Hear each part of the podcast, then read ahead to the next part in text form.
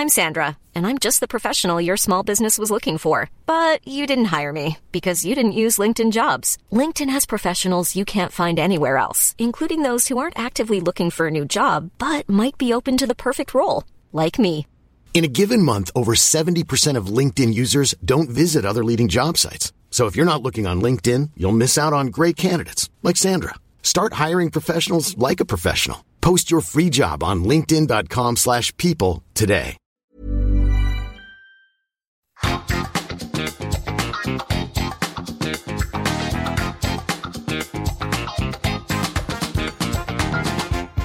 V dnešnej časti podcastu budete počuť príbeh Prešovčana, ktorý na jednej zo sociálnych sietí vytvoril miesto laickej aj odbornej diskusie o dopravnej situácii v našom meste. Facebooková stránka Dopravné návrhy PO je fórum, ktoré sa stalo zdrojom najrôznejších dopravných tém od parkovacej politiky, cyklistickej infraštruktúry až po návrhy na zmeny v odbočovacích pruhoch. Budeme sa v nej rozprávať s jej administrátorom, ktorý svoje hobby pretavil na spôsob, ktorý môžu aj bežní obyvateľia zasahovať do fungovania dopravy, informovať sa, debatovať o nej, či rovno ju napríklad pripomienkovať. Veríme, že sa vám bude tento diel páčiť.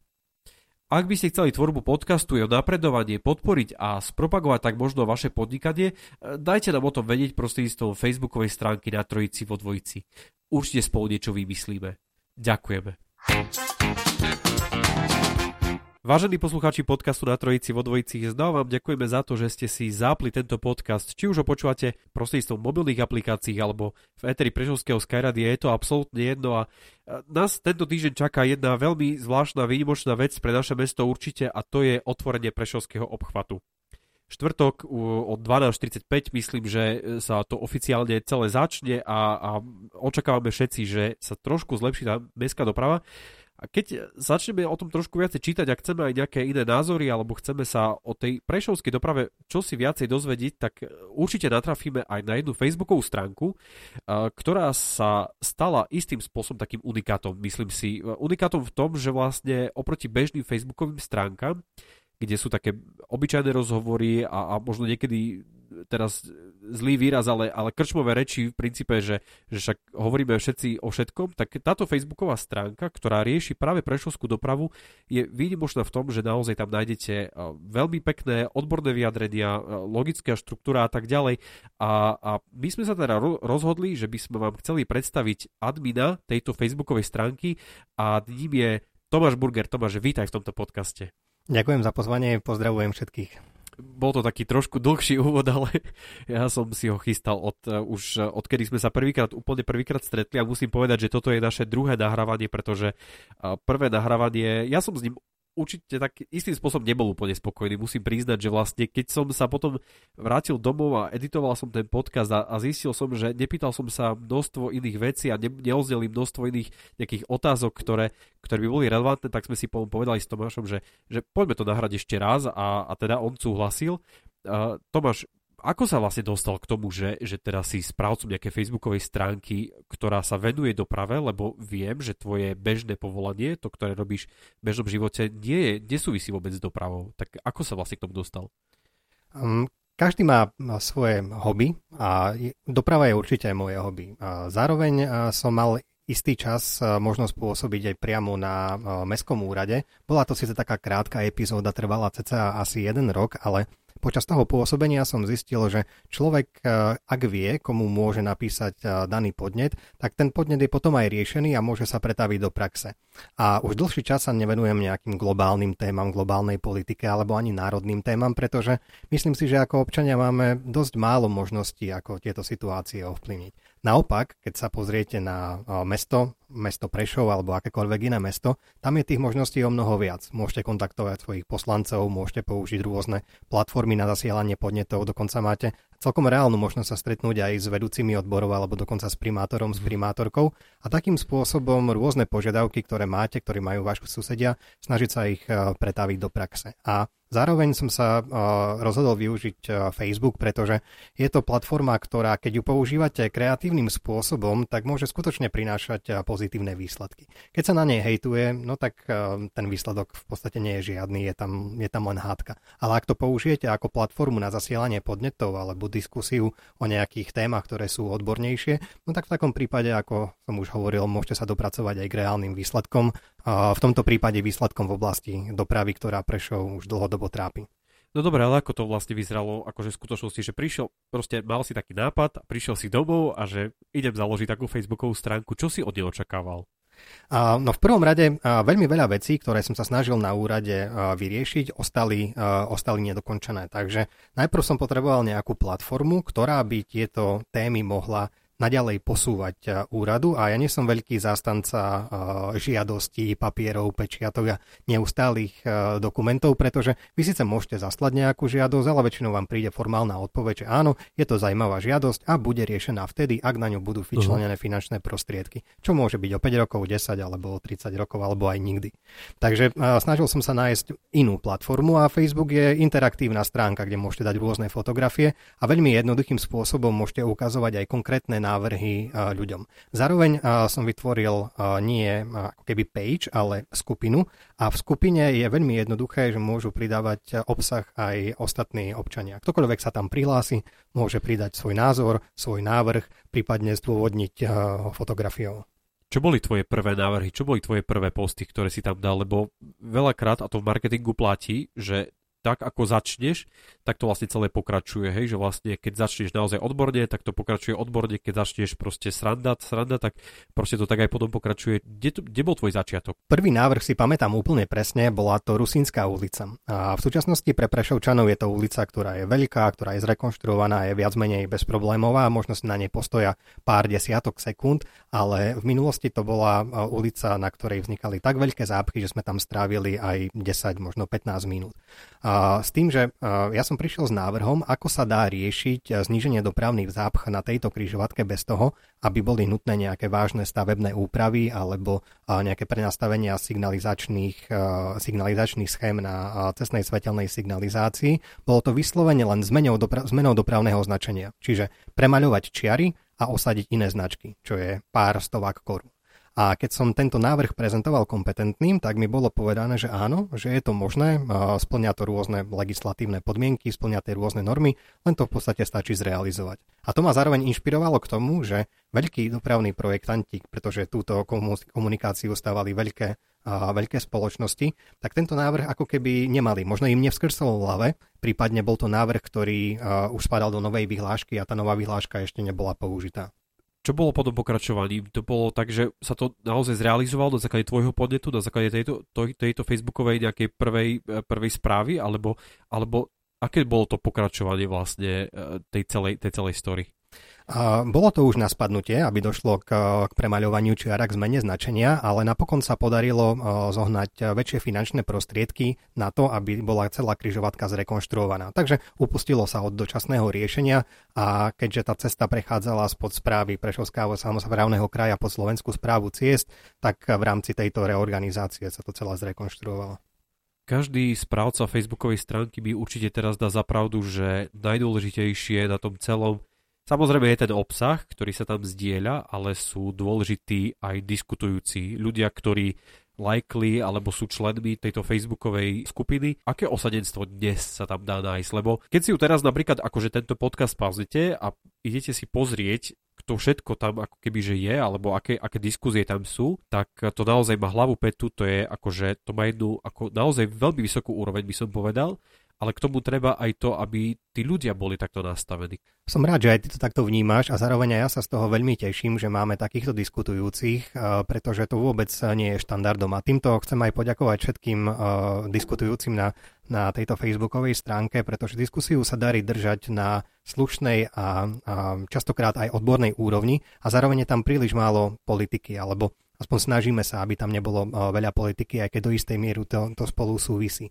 A myslím, že ľudia začali túto stránku vyhľadávať aj práve kvôli tomu, že sa tam len nenadáva, nie sú tam vlastne také jednoduché hejty, ktoré sa dočítame všade, ale vyslovene, že tam dokáže vzniknúť širšia diskusia, kedy uh, dospejeme ku koncenzu, že toto je síce vhodné riešenie pre niekoho, ale pre niekoho iného je iné riešenie a preto je veľmi umné a preto je potrebné veľmi umne sa zamyslieť nad tým, ako má ulica vyzerať. Hej? Lebo vlastne doprava nie je úplne jednoznačný problém. A väčšina vodičov si povie, že chce mať zelenú, ale zelenú v tom smere, v ktorom ide on. No ale z vedajšej strany ide tiež vozidlo, ktoré tiež chce mať zelenú, čiže keď niekomu pridáme zelenú, no tak pochopiteľne ten druhý bude mať červenú. Čiže tak sa to nedá urobiť, ale je potrebné nájsť kompromis. A v Prešove ešte o to väčší, že my nemáme postavené dialničné obchvaty, nemáme základnú sieť vnútorných obchvatov, nemáme dostávanú sieť cyklotrás a chodníkov. Takže zoberte si, že vy keď sa pohybujete po meste, tak potrebujete dávať veľký pozor na kamióny, poľské, prípadne turecké, ukrajinské. Potrebujete dávať veľký pozor na ľudí, ktorí idú na veľké sídlisko Sekčov, kde je 25 tisíc ľudí. Máme tu veľmi veľa cyklistov, ktorí sa pohybujú cez cestných komunikáciách, samozrejme veľa chodcov a, pohybovať sa v takejto doprave je veľmi náročné. No a aby som sa teraz vrátil k tej tvojej otázke, že kto je teda diskutujúci, sú to skutočne ľudia zo širokého spektra. Samozrejme veľmi veľké množstvo vodičov, veľké množstvo obyvateľov, ktorí bývajú v bytovkách a záleží im na to, aby nemali pod bytovkou len vybetonované parkovisko, ale aby to bolo nejako skoordinované, že máme aj zeleň, máme aj parkovacie plochy, prípadne nejaké miesta na cyklistické stojany. Máme zastúpenú aj odbornú verejnosť, je tam aktívnych viacero projektantov, a pomerne veľa poslancov mestského zastupiteľstva, dokonca aj zastupiteľstva na, na vyššom územnom celku. A, a v poslednej dobe je aktívny dokonca aj štátny tajomník ministerstva dopravy, s ktorým sme riešili predovšetkým tú kontroverznú tému stiahnutia moderných vlakových súprav z východu Slovenska na západ. Toto celé, ako hovoríš, vlastne trošku zavaďa tým, že síce máš dobrú facebookovú stránku, a naozaj odbornú tému, odborných diskutujúcich a tak ďalej, ale tá koncovka tam stále chýba jednoducho úrad, ktorý dá finálnu pečiatku, úrad, ktorý jednoducho rozhodne o tom, že táto zmena prejde, neprejde. A možno, že u niektorých úradníkov ten Facebook stále je na takej úrovni, že však tam sú len deti a, a, a takí akože ľudia, ktorí si chcú len poledávať a tak ďalej. Ako vnímajú úradníci túto Facebookovú stránku? Považujú už za, za niečo hodnoverné, alebo ešte stále sa stretávaš s tým, že a však to sa len poviela na Facebooku? Je to už 50 na 50. Niekedy, keď diskutujúci pridajú podnet, ktorý je jednoduchý, lebo ten, ktorý je komplikovaný, samozrejme realizácia trvá dlhšie, ale keď pridajú nejaký jednoduchý podnet, všimol som si, že sa zrealizuje už do niekoľkých dní, dokonca niekedy do niekoľkých hodín. Bez toho, aby bolo potrebné zasielať nejaké oficiálne žiadosti, len skrátka kvôli tomu, že si to časť úradníkov všimne, povedzme, že konkrétna stavba spadá do ich gestie, tak vedia zhotoviteľovi dať e, požiadavku, aby urobil okamžitú nápravu. Tí e, úradníci, ktorí e, Facebook nemajú, lebo určite sú, sú aj takí, prípadne nemajú na neho čas, pretože prídu do práce a majú tak veľmi veľa agendy, že majú čas, kedy sa venovať ešte nejakej inej platforme, kde sa riešia rôzne podnety,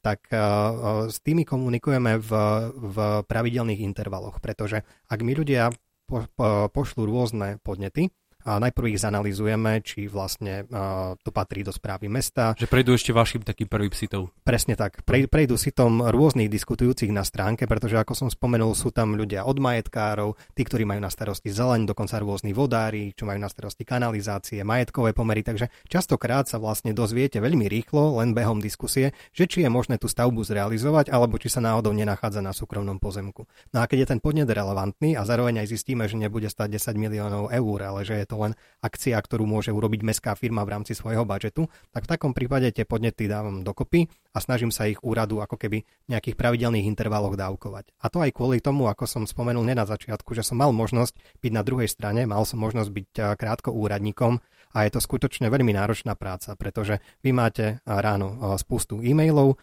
potom máte množstvo telefonátov, potom máte požiadavky od vášho vedúceho, potom máte požiadavky od poslancov, poznáme ešte odkaz pre starostu, poznáme elektronickú platformu EGO, kde sa zadávajú podnety, takže takýmto spôsobom vymenujeme možno 6, 7, 8 platformiem, na ktoré musí úradník reagovať. No a potom jasné, že není šance na to, aby robil nejaký rozvoj alebo aby sa vedel venovať ešte ďalšej facebookovej stránke. Ale ak to dostane zorganizované, možno aj zoradené podľa nejakých priorít, že toto zaujalo ľudí najviac, no tak e, dá sa dohodnúť aj na nejakej časovej realizácii.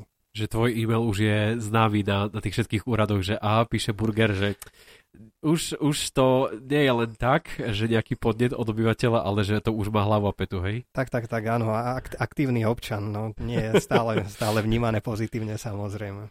Samozrejme, ty keď dávaš tam nejaký podnet, dávaš tam niečo, čo sa momentálne aktuálne rieši, ale majú tam možnosť, ako hovoríš, pristúpiť aj iní. A čo všetko ľudia riešia? Lebo vnímaš nejaké, nejaké ústredné témy, ktoré, sú, ktoré v meste naozaj rezonujú, že toto je vec, na, na ktorú si dajte bacha, alebo, alebo je to naozaj že všeochud, lebo tá doprava je naozaj, je tam naozaj všetko. Hej. Je tam parkovanie, je tam e, cyklochodník, je tam e, nejaké semafory, je tam naozaj odbočovacie pruhy a tak ďalej, tak ďalej. Ale je predsa niečo, čo tak akože vyskočí, že toto ľudí v Prešove najviac zaujíma? Určite áno a, a ja sa snažím začať pracovať e, so štatistikami, pretože my v Prešove sme známi tým, že robíme častokrát veci ad hoc.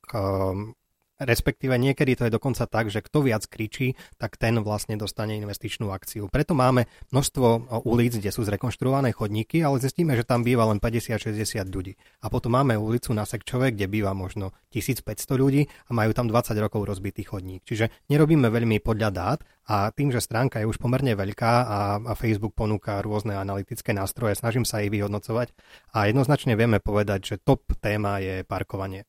Je to, parko, je to téma, ktorá nie je uh, novinkou len v Prešove, ale je novinkou na celom Slovensku, pretože rezidenčné parkovanie zavádzajú postupne všetky, všetky veľké mesta a samozrejme má to veľmi veľký dopad na ľudí, ktorí sa pohybujú po meste, takže je to zároveň aj kontroverzná téma.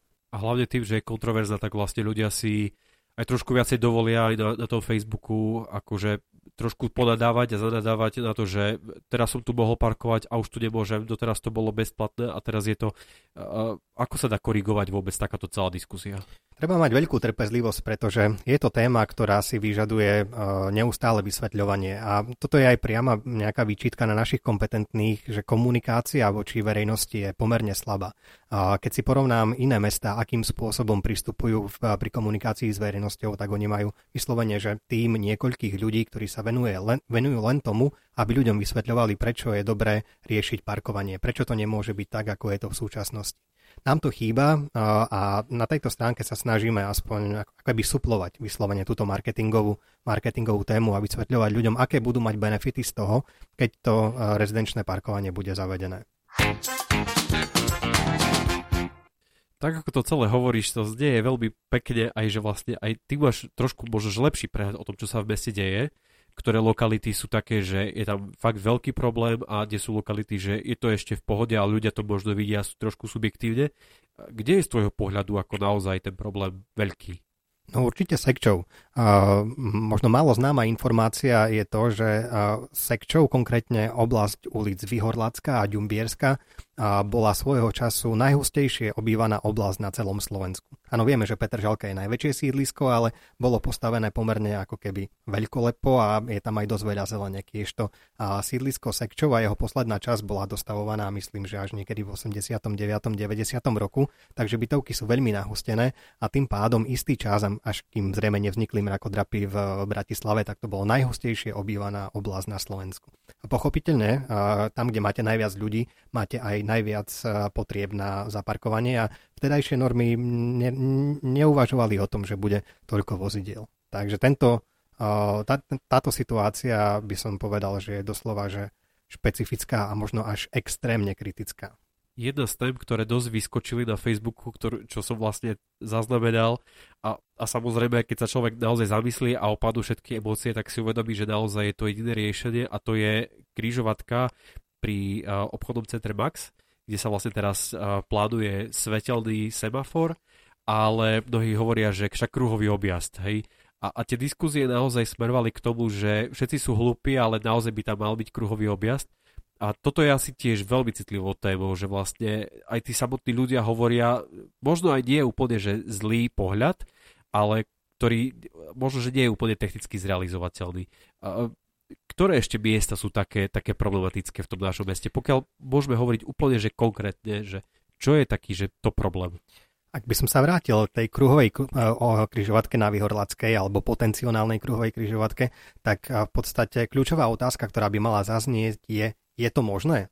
a tá otázka nezaznela od uh, odbornej verejnosti ani od projektantov, zaznela len od diskutujúcich. A my skutočne nevieme, či ten kruhový objazd uh, by bolo možné vybudovať na danom mieste. A keď si zoberieme oblasť Vyhorlackej ulice, ako som spomínal, že je tam veľmi veľa ľudí, je tam dokonca obchodné centrum, ktoré je priamo na sídlisku. Teraz sa dokonca plánuje prepojenie so Šalgovíkom a vznikli nové obchodné centrá, ako je Eperia. Zároveň a tým, že absentuje obchvat, prechádza tam obrovské množstvo tranzitujúcich kamionov a ešte dlhé roky prechádzať budú, lebo vieme, že stále nie je vyhlásená ani súťaž na druhú etapu e, R4. Takže my minimálne 10 rokov sa budeme pohybovať ešte vo veľmi kritickej situácii a tu by mali nastúpiť analytické týmy, ktoré by zhodnotili, že či ten kruhový objazd skutočne nie je lepší. Možno by to trvalo o rok dlhšie, ako postaviť aj, aj trošku viac peňazí ako len svetelnú kryžovatku, ale v, keď to rozpočítame na 10 rokov, návratnosť by mohla byť o mnoho dlhšia a mohla by pomôcť o mnoho viac. Námatkovo v súčasnosti je na sekčové, ak som ich dobre počítal minule, až 8 svetelných kryžovatiek.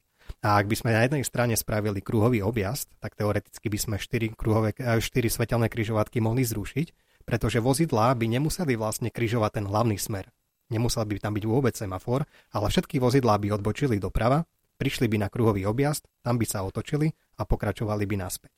Hej, čiže síce by si nadišli možno o nejakých 500-700 metrov viac, ale možno by sme zrýchlili dopravu na sekčové o 5 minút každý deň pre každé vozidlo. A keď si to rozpočítame, že tam prejde 30 tisíc vozidiel krát 5 minút, krát 5 dní, tak zrazu zistíme, že máme obrovský počet minút, ktoré by sme mohli ušetriť e, napríklad takouto kruhovou kryžovatkou. Žiaľ, e, nepoznáme dáta, nikto sa nad tým nezamyslel, nevideli sme nejaký porovnávací projekt, len skrátka zrealizovalo sa to najjednoduchšie riešenie a to je semafor s tým, aby mohlo, e, mohli autobusy MHD výjsť zo zastávky a aby nestrácali veľa minút hneď na začiatku svojej trasy. Takže ak náhodou počúva nejaký dopravný analytik tento podcast a chcel by zafinancovať a chcel by sa ukázať v dobrom svetle, tak hor sa do toho, toto je jeden z krásnych projektov. A druhá vec, ktorá mi, ktorá mi pri prešovskej doprave napadá, že tá doprava nemá vplyv len na ľudí, ktorí tu žijú, na sídlisku 3, 2 sekčov a, a hlavná a tak ďalej, alebo na ľudí, ktorí chodia mestskou hromadnou dopravou, ale má veľmi veľký vplyv aj na ľudí, ktorí sa do nášho mesta nejakým spôsobom dostavia z obcí, z iných miest a tak ďalej a, a veľmi na nich vplýva. Takým typickým príkladom je vlastne cesta smerom od Sabinova do Prešova, ktorá je denodenné ráno, je preplnená autami a tá situácia sa ešte trošku z môjho pohľadu skomplikovala a to je tým, tým, tou križovatkou vo Veľkom Šariši, na Kadáš a Veľký Šariš a znova sa budú tvoriť kolóny. Ako prístupujú, alebo vnímaš diskutujúcich na tej facebookovej stránke aj z iných miest, ktorí prichádzajú do nášho mesta? Určite áno. Prešov, ako aj iné krajské mesta, trpia novým fenoménom, kedy sa množstvo ľudí odsťahovalo zo sídlisk a vytvorili satelitné obce, pretože chceli sa odsťahovať do trošku komfortnejšej zóny, chceli mať viac kľudu, viac zelene, tak sa odsťahovali do vlčích dolov, do, do Tichej doliny, prípadne smerom na Kokošovce alebo Veľký Šariš, Kanaš, možno ešte aj ďalej Gregorovce. Toto všetko sú teraz mesta, prípadne satelitné, satelitné mestečka, ktoré, kde bývajú prešovčania, avšak každé ráno sa potrebujú dostať do mesta a každý večer alebo po obede sa potrebujú dostať naspäť. No a samozrejme cesty nemajú šancu zvládnuť nápor tejto dopravy. A oni potrebujú ísť do Prešova kvôli tomu, že v tých satelitných obciach častokrát nemajú ani obchod, nie je tam škola, nie je tam škôlka, čiže oni potrebujú prichádzať do Prešova. No a, a s týmto sa musíme vysporiadať, pretože tie domy sú už postavené, nikto to neriešil, no a cesty ostali úzke a už ani nie je ich možné rozšíriť a aj keby sme ich rozšírili, tak kde potom tie autá v Prešove zaparkujeme? Hej, tu tiež nie je dostatok parkovacích miest. Takže je to veľmi komplexný problém, ktorý však má riešenie, pretože nestal sa len na Slovensku, on sa stal aj v Holandsku, on sa stal aj vo Francúzsku a všade sa im to podarilo vyriešiť a skrátka to je koordinácia viacerých subjektov. My potrebujeme časť ľudí dostať do verejnej dopravy, časť ľudí potrebuje prísť uh, uh, vlakom, Časť ľudí možno by vedela využiť bicykel, najmä z malého šariča, šariša počas letného obdobia, len musí byť postavená cyklocesta. A cyklocesta nie je postavená a je malá pravdepodobnosť, že niekto využije na dopravu do mesta na bicykli hlavnú cestu, kde vám ide 20 cm od, od bicykla kamionu. Keď hovoríme o bicykloch, treba povedať, že ty si veľký fanúšik tejto formy prepravy A sám dokonca teraz do štúdia si prišiel bicyklom, čo pri tejto zime akože je až, až naozaj klobúk dole. A ako vnímaš ty zo svojho pohľadu našu situáciu voči cyklocestám a ako ju vnímajú tí diskutujúci na facebookovej stránke? Vieš čo, ja nepatrím takým tým cyklofanatikom, ktorí len preferujú len bicykel, bicykel celý rok a vyslovene volím formu dopravy podľa toho, kam idem. Momentálne som sa presúval z mesta do mesta v rámci centra mesta, tak mi neprišlo logické brať si auto, lebo nemám kde zaparkovať a išiel by som sem o mnoho dlhšie, ako, ako som prišiel na bicykli. A ak sa ale potrebujem napríklad presunúť do Bratislavy, tiež radšej volím formu IC, pretože môžem si úplne bez problémov otvoriť počítač a urobiť veľa práce v pohodlnom vozni, pretože najmä teda tie, tieto rýchliky majú skutočne dobrú, dobrú výbavu a kvalitné súpravy. Ale keď sa potrebujem dostať niekedy napríklad už poviem, poviem satelitné obce v rámci Prešova, tak buď zvolím taxík, alebo radšej volím svoje auto, pretože nie je dostupnosť hromadnej dopravy. Takže vravím, nie som úplne akože fanatik cyklista, ale snažím sa rozmýšľať, rozmýšľať pragmaticky. No a čo sa týka cyklistiky, tak myslím, že Prešov sa skutočne môže považovať za veľmi silne cyklisticky zamerané mesto a je to kvôli dvom veciam. Už v 90. rokov jednak na Mestskom úrade fungovali viacerí vedúci dopravy aj zamestnanci, ktorí pravidelne chodili jazdili bicyklami na mestský úrad. A zároveň tu existovala, existovala veľmi známa bicyklová skupina Kost, Kostitras, ktorá pripravila množstvo návrhov, dokonca aj odborne spracovaných dokumentov. A veľa z týchto dokumentov potom úrad zrealizoval a o, tie stavby nám slúžia doteraz. Jednu za všetky, keď spomeniem, tak je to cyklotrasa Poždol Storisy od Mestskej haly až po o, koniec sídliska 3, v súčasnosti dokonca už priamo až do Veľkého Šariša respektíve už pomaly až do Sabinova, keď sa ešte postaví jeden úsek. No a vidíme, že tá cyklotrasa si našla tak veľa svojich fanúšikov, že jednak slúži ako rekreačná cyklotrasa pre víkendové športovanie, ale tým, že sa ju podarilo prepojiť už na Veľký Šariš, prípadne na ďalšie obce, tak množstvo ľudí, ktorí sem chodia pracovať, najmä počas letného obdobia, fakt vymenili auto za bicykel najmä v súvislosti s rezidenčným parkovaním, s papučami a s problémami, ktoré tu v Prešove sú, tak použijú bicykel. A zaujímavé ešte je, lebo opäť nemáme dáta. My nevieme, koľko cyklistov tu reálne máme, okrem nejakých amatérských sčítačov.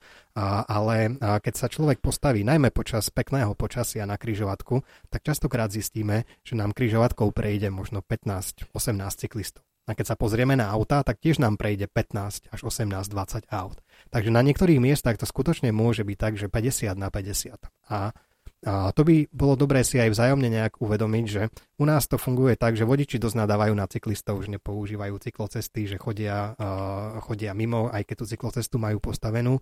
A cyklisti zase nadávajú na chodcov, že im chodia po cyklochodníkoch, ale je to pochopiteľné, lebo chodci nemajú uh, chodník, alebo je zničený, tak využijú ten nový cyklochodník. A ak by sme si vlastne všetci uvedomili, že každý jeden cyklista je potenciálne o jedno auto menej, a ak by vodič, ktorý stojí na, na kryžovatke, si uvedomil, že 15 cyklistov, ktoré tiež v kryžovatke, by presadlo do aut, tak on by na tej kryžovatke nestrávil minútu, ale strávil by tam 5 minút.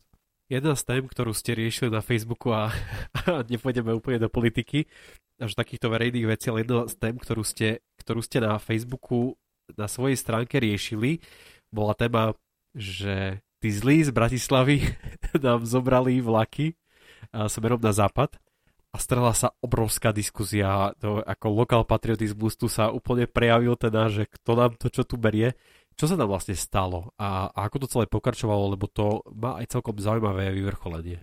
Určite bola to veľká téma, pretože na východe je mm, verejným tajomstvom, že infraštruktúra je o mnoho slabšia ako je na západe Slovenska. Každý, kto cestuje do Bratislavy, prípadne konkrétne prechádza Žilinou, tak vidíš, na tej žilinskej stanici sú skrátka nové vozne, nové súpravy a ten, kto príde do Prešova, tak častokrát vidí pantografy, ktoré majú viac než 47 rokov, respektíve ich dizajn je viac to príde za históriou, že on tu... Áno, to je dokonca zaujímavosť v Čechách, keď sa konajú také historické sprievody vlakov, tak tie pantografy už sú zaradené medzi historické súpravy. že z Prešova posielame do, do Česka. Hej, áno, tam, áno. A my sa na nich reálne vozíme, takže to, je to síce sranda, ale na druhej strane, keď nieko, niekto cestuje pravidelne každý deň vlakom a cestuje 30 rokov tým vlakom, no nezávidím im uh, byť stále v rovnakom vozni, pričom sme v roku 2022 pomaly takže by sme chceli trošku modernejšie súpravy. No a do toho všetkého uh, prišlo ešte aj rezidenčné parkovanie, čiže v podstate nejaká reštrikcia aut a samozrejme apel na ľudí, aby začali využívať verejnú dopravu.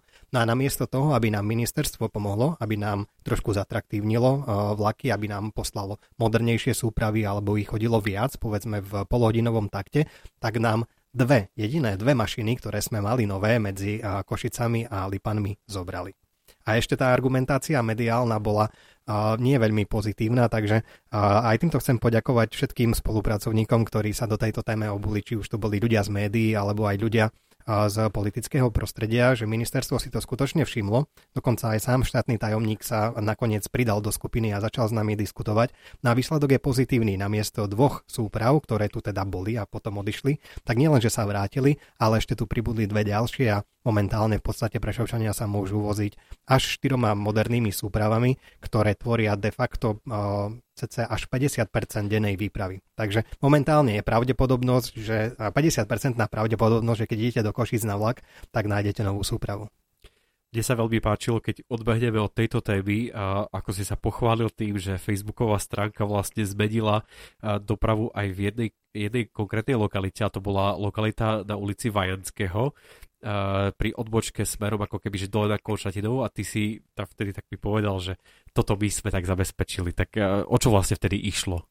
Áno, to je jeden z tých konkrétnych návrhov, ktoré sa podarilo pretaviť do praxe, pretože na stránke som sa v úvode venoval vyslovene, že tým jednoduchým témam. Nerozumel som ako vodič tomu, prečo mám stáť niekde na kryžovatke. Predo mnou je vozidlo, ktoré odbočuje doľava, ja chcem ísť rovno a chyba len 15 cm, aby som kolesom prešiel. Som si myslel, že je to strašne jednoduché, veď treba posunúť obrubník, vyasfaltovať trošku, uh, trošku uh, trávniku alebo uh, povedzme zmeniť dopravné značenie tak, aby vozidla vedeli to odbočujúce vozidlo obísť. No a práve Vajanského ulica bola taká známa lokalita, kde auta blokovali celý priamy smer a stačilo vyasfaltovať 15 cm.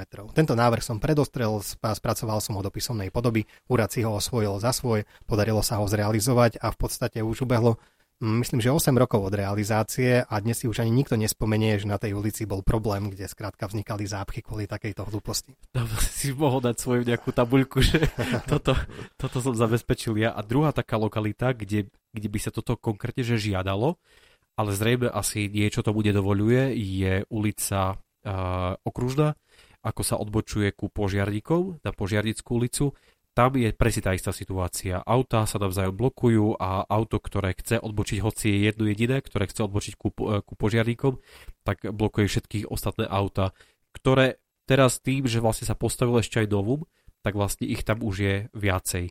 A toto sa nedá nejakým spôsobom riešiť? Určite to bude témou.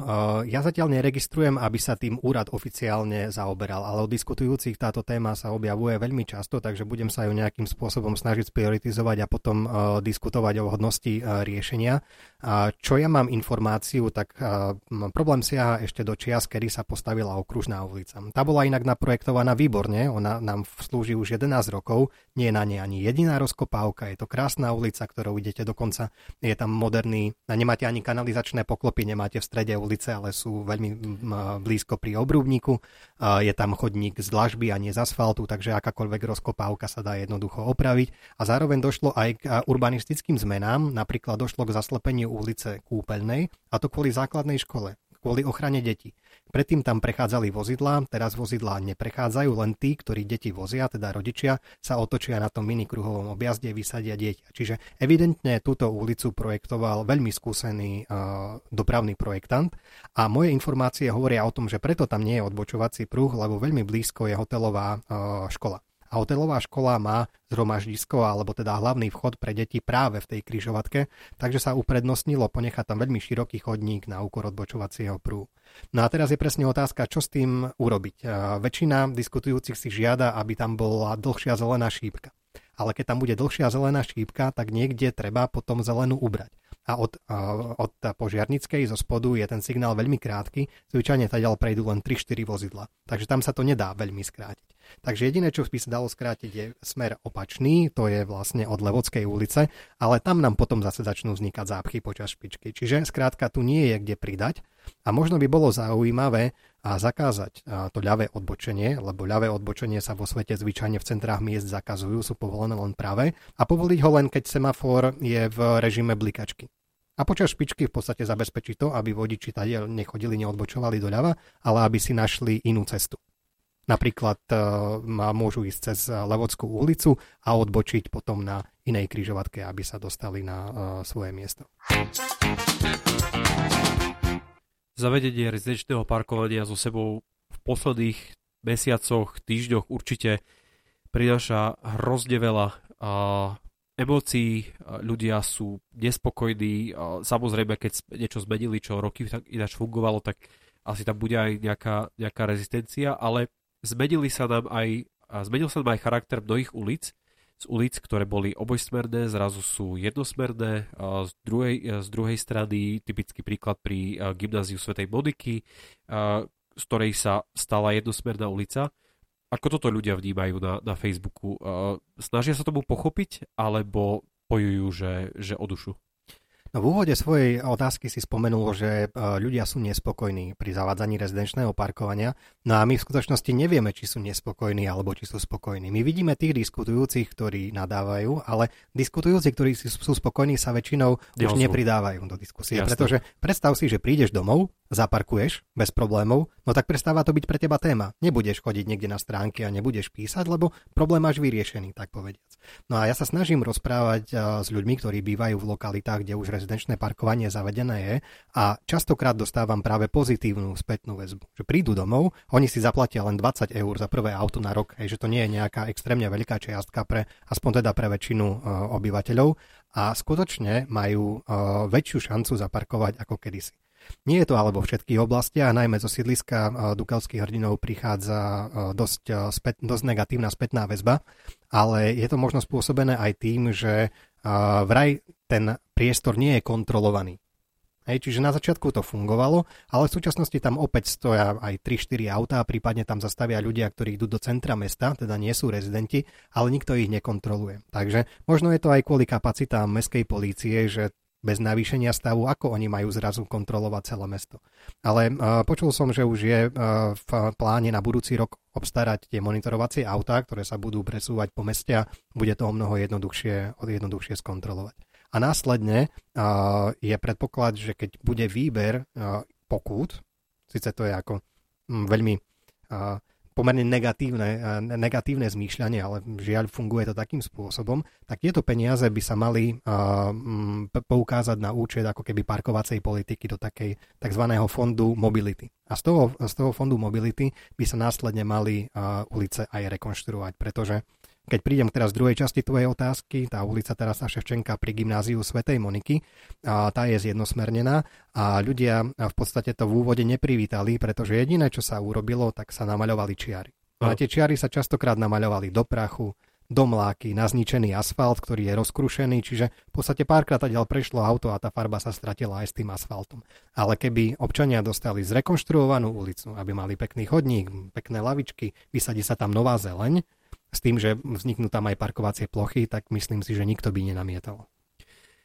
Kde sa páčila uh, taká myšlienka Matúša Vala, primátora mesta Bratislavy. A my sme sa stretli na jednom podujatí v Košiciach, kde vlastne diskutovala naša primátorka, košický primátor a, a primátor Bratislavy a on tedy povedal jednu veľmi zaujímavú vec, pri ktorej som sa doslova že aj zastavil, že oni tam regulujú vlastne parkovanie na chodníkoch, aby sa už neparkovalo toľko a aby tam boli nejaké zelenie, aby tam boli lavičky a tak ďalej, tak ďalej. Ale on hovorí, že pri všetkej takej dobrosrdečnosti, kedy proste chce, aby bolo viacej chodníkov, čistota, nebolo by parkovanie, tak na druhej strane on vezme parkovacie miesto, častokrát možno mamičke, ktorá večer e, príde s nákupom a z práce s deťmi a tak ďalej a vlastne ona musí zaparkovať niekde inde, takže asi sa nedá úplne vyhovieť absolútne každému a treba nájsť jednoducho ten kompromis toho, že ako by to celé malo fungovať. Určite a na to slúžia jednosmerky, ktoré si spomínal, aj keď Prešové je to momentálne téma, ktorá e, mám pocit, že je trošku nepochopená. Ľudia sa boja, že keď bude zjednosmernená ulica, tak uh, nebudú sa mať ako do nej dostať, že budú musieť obchádzať celé mesto. Ale v podstate jednosmerka slúži na to, aby uh, nebola vyrúbaná žiadna zeleň, pretože keď chcete zväčšiť počet parkovacích miest, no kde ich postavíte? Nemôžete zrušiť chodník, nemôžete zbúrať bytovku, jediné, čo môžete urobiť, je zabrať zeleň. Ale množstvo ľudí si už neželá, aby sa zeleň zaberala, pretože chcú žiť v peknom prostredí, nechcú žiť na sídliskách, kde neboli stromy, ale naopak, chcú žiť v zelenom meste. Takže tým, že máme nejakú cestnú komunikáciu, ktorá je dvojpruhová a zjednosmerníme ju, no tak v jednom pruhu vieme vybudovať parkovacie miesta bez toho, aby sme urobili vážny zásah do, do tých ulic. Áno, nevýhoda je tá, že do jednosmerky musíte prejsť možno pár sto metrov naviac, ale má to ďalšie výhody. Vytvorené parkovacie miesta, zároveň je tá zóna skľudnená, pretože ňou prechádza menej aut a, a častokrát sa tam už osadzuje 30 lebo je to rezidenčná zóna, kde sa pohybuje veľa seniorov, hrajú sa tam deti, skrátka bývajú tam ľudia, chcú mať väčšie ticho, takže aj pri tej 30 je väčšia bezpečnosť. A, a navyše to nie je nejak, nejaký výmysel prešovský, je to osvedčený koncept, ktorý funguje snáď vo všetkých väčších mestách v centrách miest. Veď zober si, že by Jarková mala byť obojsmerná. No aký by to bol nezmysel v súčasnosti? Skrátka sme zvyknutí, že je to ulica v centre mesta, potrebujeme tam aj parkovacie plochy, potrebujeme tam aj autá, aby prechádzali, no tak jediné riešenie, keď nechceme zbúrať domy, je urobiť, urobiť jednosmerku. Tak snáď aj ľudia pochopia, že im to nebude robiť problém a myslím si, že tie jednosmerky, ktoré zrealizované už sú, a to je v podstate celá oblasť táboriska, tak fungujú výborne keď sa niekedy prejdeš večer týmito ulicami a teraz je tam zavedené rezidenčné parkovanie, tak oni majú snáď 30-40% kapacít na parkovanie voľných, majú tam pomerne veľký kľud, pretože už im tam neprechádzajú autá, autá využívajú hlavné cesty. A práve takto má byť. Veľké cesty majú byť pre tranzit voziteľ a tie úzke cesty, kde bývame, kde máme vnútrobloky, kde máme rodinné domy, by mali byť skôr určené pre, pre ľudí a len pre tie vozidlá, ktoré idú zaparkovať mestskú dopravu ovplyvňujú viaceré aspekty, nie len to, že sa zvyšuje počet aut a tá naozaj mobilita obyvateľov, ale media charakter mestskej dopravy aj developery a nákupné centra, rôzne bytovky, ktoré sa nám začínajú tu stavať a podobne. A, a vieme, že na Sekčove už dnes veľmi kritickom mieste, kde je tá doprava naozaj veľmi hustá, že je tam naozaj veľmi veľa obyvateľov, je nákupné centrum, ktoré sa v posledných mesiacoch ešte aj rozšírilo. Čo sa zmenilo? Čo sa stalo na doprave na Sekčove z tvojho pohľadu? Myslím, že nákupné centrá extrémnym spôsobom skomplikovali, skomplikovali dopravu. Jednak ten priestor na Sekčove, ktorý je pri rieke Sekčov, sa mohol využiť na nové bytovky, mohli tam byť pekné detské ihriská, možno sa nejakým spôsobom mohol zrevitalizovať ten priestor medzi riekou a medzi potenciálnymi bytovkami a bolo by to úplne že lukratívne bývanie, tak povediac len 10 minút do centra mesta. A namiesto toho tam vznikli obchodné centra a vznikli veľmi veľké obchodné centra a veľmi veľa obchodných centier. Zároveň vieme, že to nie sú obchodné centra určené len pre Prešovčanov, ale pre veľa ľudí z okolia. A teraz nemyslím o, o satelitné obce, ale myslím aj okolité mesta, akými sú Bardejov, povedzme Svidník, alebo aj smerom, smerom na, na Košice. A tieto vozidlá nám prichádzajú priamo do, do mesta prechádzajú nám sídliskami a prechádzajú nám tými istými cestami, ktoré majú slúžiť pre MHD, ktoré majú slúžiť pre obyvateľov Sekčova, ktoré majú slúžiť pre inštalatérov, pre kuriérov, skrátka pre celý ten stav, ktorý sa v meste hýbe a ktorý potrebuje plynulú dopravu. A o mnoho vodnejším riešením by bolo aspoň tie veľmi veľké obchodné centrá mať skôr na perifériách. A povedzme, a ak môžeme teda, my asi nebudeme menovať reťazce, ale jeden z reťazcov je umiestnený veľmi umne. Je to v podstate jeden z najnovších reťazcov potravinových, sú dva vedľa seba smerom na Šariské lúky, keď smerujeme. Tak to je úplne že ideálna pozícia na vstupe do mesta. To znamená, že a keď niekto chce ísť do tohto reťazca z iných miest, tak nemusí vstupovať do mesta. A naopak, keď niekto, kto pracuje v meste a ide naspäť do svojej obce, tak sa zastaví na výpadovke, na kúpy a pokračuje ďalej bez toho, aby prechádzal tým najľudnatejším miestom, ktoré v Prešove máme, a to je oblasť Sekčova.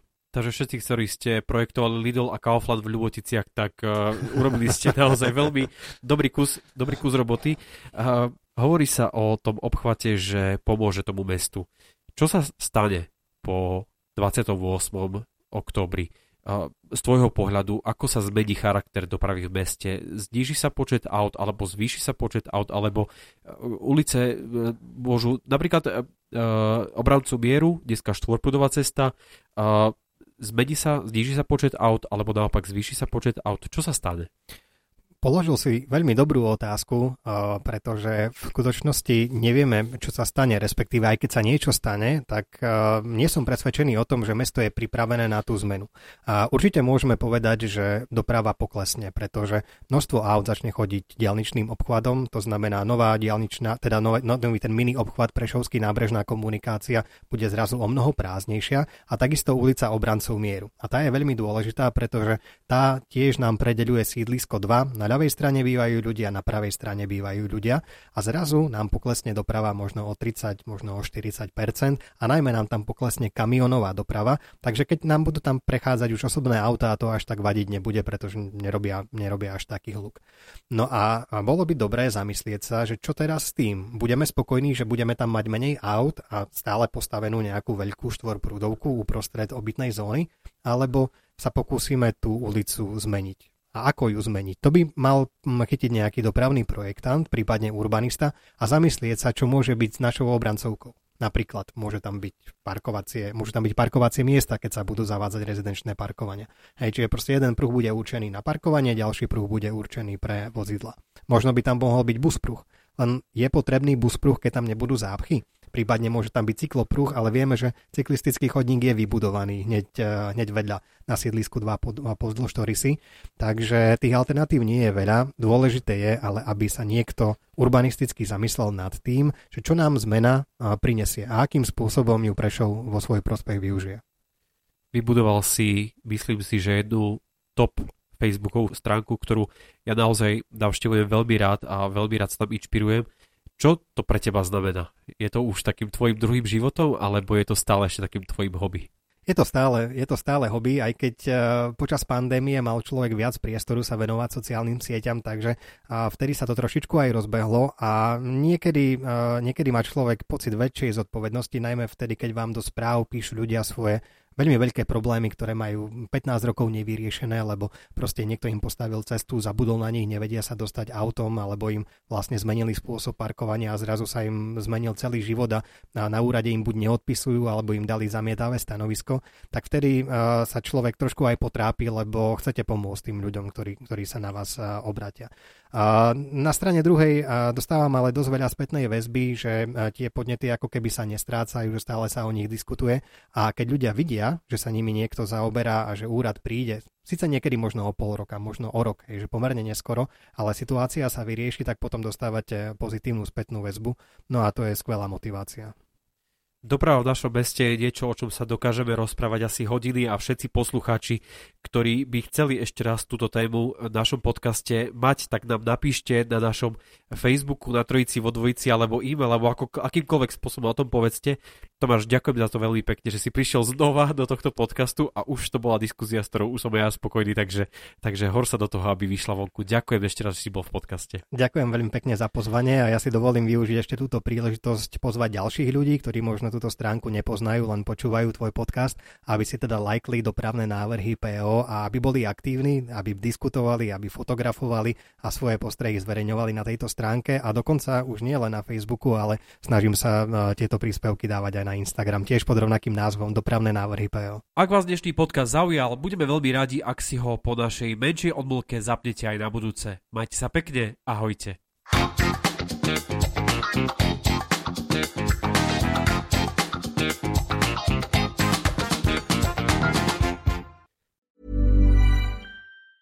Hey, it's Danny Pellegrino from Everything Iconic.